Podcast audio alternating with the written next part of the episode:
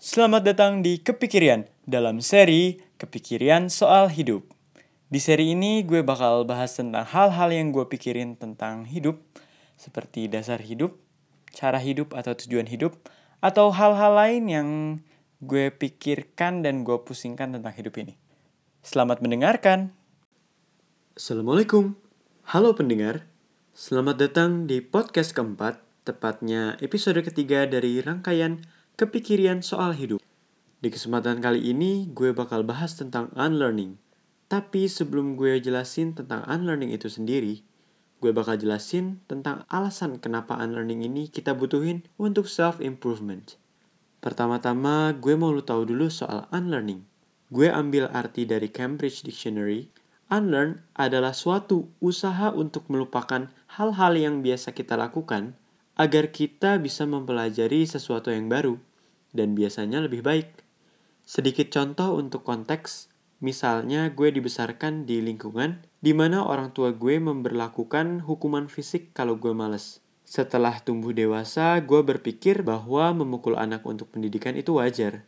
Sampai pada akhirnya gue melakukan unlearning.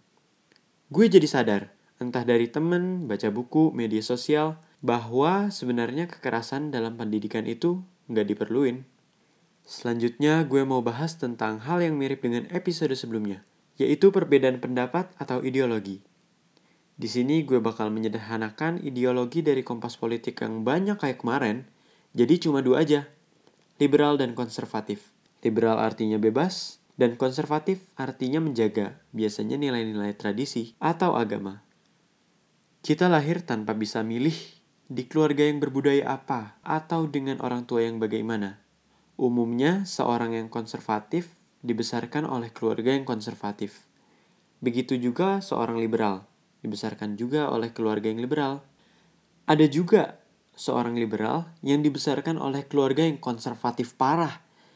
Tapi gara-gara terlalu dikekang, akhirnya dia memutuskan untuk pengen hidup bebas ya, jadi liberal. Atau mungkin ada juga, walaupun jarang, seorang konservatif yang lahir di keluarga liberal yang memang milih jalan hidupnya seperti itu. Dan berbicara tentang unlearning, gue bakal lebih bahas dari sudut pandang konservatif yang mana mereka memiliki sesuatu yang harus dijaga. Bagaimana untuk menjadi seseorang yang tetap menjaga nilai yang kita percaya, konservatif, tapi tetap beradaptasi dan terbuka terhadap pemikiran lain, progresif. Paham konservatisme di Indonesia, kalau gue lihat-lihat nih, umumnya terjadi karena adanya dogma budaya dan agama. Gue kutip dari Cambridge Dictionary. Dogma adalah keyakinan yang tetap, terutama agama, atau serangkaian keyakinan yang diharapkan diterima orang tanpa keraguan. Mirip-mirip sama iman lah. Tujuannya untuk mengontrol kualitas suatu kelompok manusia yang memiliki kepercayaan, agar kepercayaan itu berlanjut menjadi adat istiadat. Dogma ini sering kali bikin orang-orang takut untuk melanggar batasan-batasan yang mereka percaya. Dogma ini sering kali membuat orang-orang takut untuk melanggar batasan yang mereka percaya. Sehingga kadang menghambat orang-orang konservatif dalam menerima pembaharuan ideologi. Gue bukan bilang dogma ini hal yang buruk, tapi menurut gue ini bisa menjadi penghalang manusia untuk bisa bertoleransi dengan manusia lainnya. Padahal, untuk menghindari dampak buruk dari suatu ilmu, bukan berarti kita harus tetap bodoh. Proses unlearning inilah yang bisa kita gunain sebagai tahap menuju toleransi.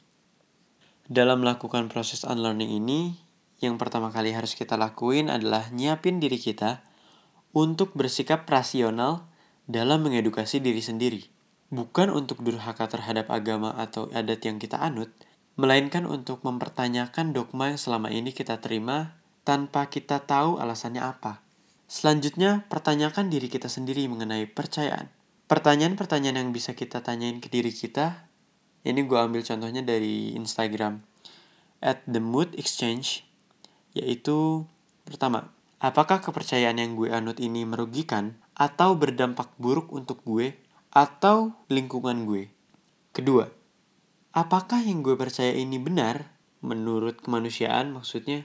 Apakah kepercayaan yang gue anut merugikan manusia di sekitar gue atau manusia secara umum, mengancam kehidupan orang? Kalau jawabannya tidak, bisa lanjut ke pertanyaan ketiga. Dari mana gue mempelajari kepercayaan yang gue anut ini? Dan kenapa? Kalau misalnya di kasus gue, dari mana ya dari orang tua? Karena orang tua gue ngajarin kepercayaan yang seperti itu. Tujuannya ya konservatif, untuk menjaga nilai-nilai yang mereka percaya dan diturunkan kepada gue. Inti dari unlearning ini sama sekali bukan untuk memurtadkan lo dari apa yang selama ini lo percaya. Tapi sejatinya untuk bersikap rasional dan gak fanatik buta atas kepercayaan yang telah diajarkan dan lo anut selama ini. Dan bisa lebih mengedepankan toleransi dibanding diskriminasi kepada yang berbeda. Friendly reminder, jangan sampai proses unlearning ini malah membuat lo makin bingung atas kepercayaan lo.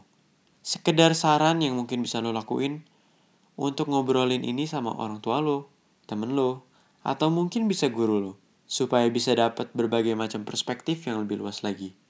Segitu dulu untuk episode kepikiran soal hidup kali ini. Dua minggu lagi di episode selanjutnya, gue berencana untuk bahas tentang toleransi. Wassalamualaikum. Sampai di sini.